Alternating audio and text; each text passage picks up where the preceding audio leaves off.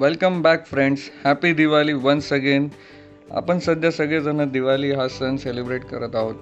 पण आपल्याला प्रत्येक दिवसाबद्दल काहीतरी एक महत्त्व आहे आणि ते महत्त्व काय आहे प्रत्येक दिवाळीच्या दिवसाबद्दल हे आपण आता सध्या जाणून घेत आहोत.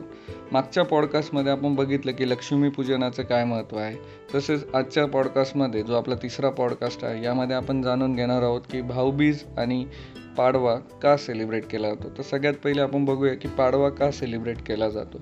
हिंदू पंचांगातील महत्त्वाच्या अशा साडेतीन मुहूर्तांपैकी अर्धा मुहूर्त म्हणजे बलिप्रतिपदा म्हणून ओळखली जाणारी ही तिथी होय. संपूर्ण भारतात बलिप्रतिपदा सण म्हणून साजरी केली जाते. दिवाळीचा एक महत्त्वाचा दिवस असलेल्या बलिप्रतिपदेला आपण महाराष्ट्रात दिवाळीचा पाडवा असे संबोधतो. या दिवशी सर्वांनी पहाटे अभंग स्नान करावे नवीन वस्त्रे परिधान करावीत अशी पूर्वापार चालत आलेली रीत आहे. या दिवशी पत्नीने पतीला ओवाळण्याची तसेच त्यावेळी पतीने आपल्या ऐपतीनुसार एखादी भेटवस्तू ओवाळणी म्हणून देण्याची एक गोड प्रथा आजही घराघरांमधून आवर्जून पाळली जाते. हा दिवस विशेषत्वाने शुभ मानल्यामुळे वैयक्तिक कार्याचा प्रारंभ तसेच विवाहासारखे मंगल कार्यालय या दिवशी आवर्जून केले जाते. परंतु त्याबरोबरच सामाजिक लोकोपयोगी कार्यांचाही देखील आरंभ करावा असे सांगितले गेले आहे. रात्री बळीराजाचे त्याच्या पत्नीसह चित्र काढून ते खास बनवलेल्या एका गादीवर ठेवून त्या चित्राची पूजा करावी. त्याला दीपदान करावे. रात्रभर त्याच्यासाठी जागरण करावे. पूर्वी प्रथम घरातील केरकचरा काढून तो एका पाटीत भरून त्या कचऱ्यावर एक पंती पेटवून ठेवत. तिच्याबरोबर एक केरसुनी आणि एक चलनी नाणेही ठेवले जात असे.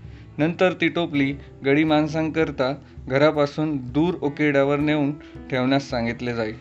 त्यावेळी घरातील एका मुलाने थाळी वाजून इडापिडा टळो बरी बळीराज्याचे राज्य येऊ असे म्हणण्याची प्रथा होती. आता ती शहरी भागातून पूर्णपणे लुप्तप्राय झालेली आपल्याला दिसते. तर हे होतं पाडव्याबद्दलचं महत्त्व. आता आपण जाणून घेऊया भाऊबीजबद्दल काय महत्त्व आहे किंवा भाऊबीज आपण जे काही सेलिब्रेट करतो त्याबद्दलचं काय इम्पॉर्टन्स आहेत. सो या दिवशी यमराज आपल्या बहिणीकडे म्हणजेच यमीकडे जेव्हास गेला यमीने त्याचे योग्य प्रकारे आदारतिथ्य केले. त्याला ओवाळले. त्या दिवसाची आठवण म्हणून या दिवशी भावाने आपल्या बहिणीच्या घरी जाऊन तिथेच जेवावे अशी प्रथा आहे. यावेळी आपल्या बहिणीने भावाला ओवाळावे. भावाने एपतीप्रमाणे तिला ओवाळणी घालावी. बहिणीनेही भावाला एखादी भेटवस्तू द्यावी जेवणात भावाचे आवडीचे पदार्थ करावे. सक्की बहीण नसलेल्यांनी चुलत मावस मामे आते अशा दूरच्या नात्यातील बहिणीकडे जाऊन ही भावबीज साजरी केली तरी चालेल असा पर्यायही धर्मशास्त्रात दिलेला आहे. योग्य मार्गदर्शनाअभावी आज आपल्या धर्माला सणांना व्रतांना शैथिल्य आलेले दिसते.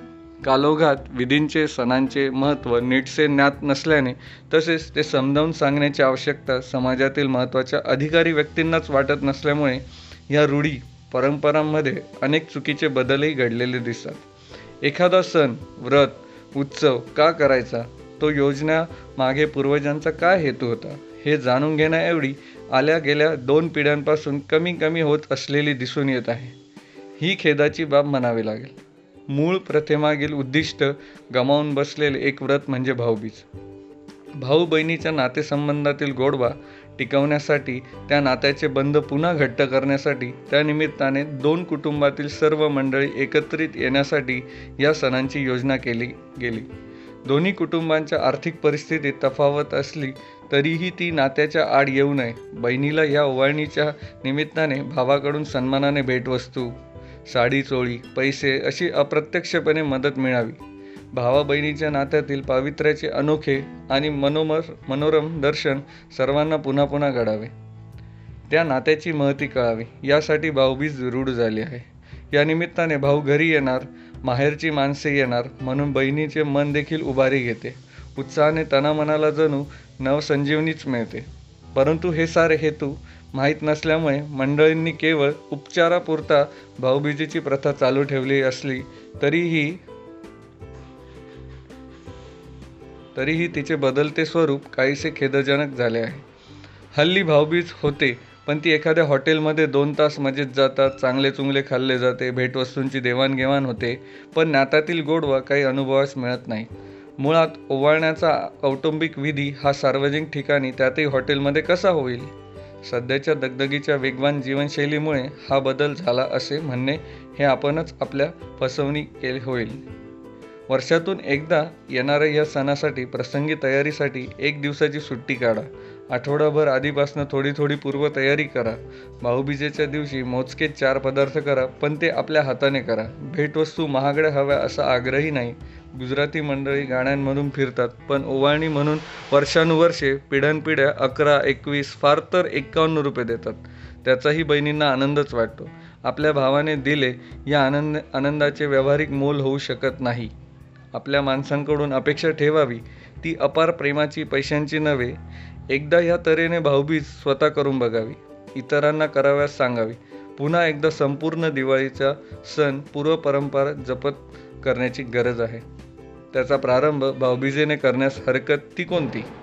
मात्र तरीही ज्यांना बहीण वा भाऊ नाहीत वा असूनही काही कारणाने दुरावा आला असल्यास त्या मंडळींनी अनाथाश्रम महिलाश्रम अशा ठिकाणी जाऊन त्यांना ओवाळणी म्हणून एपतीप्रमाणे आर्थिक मदत पोहोचवणे हा सद्यस्थितीत सर्वोत्तम मार्ग ठरेल यात शंका नाही.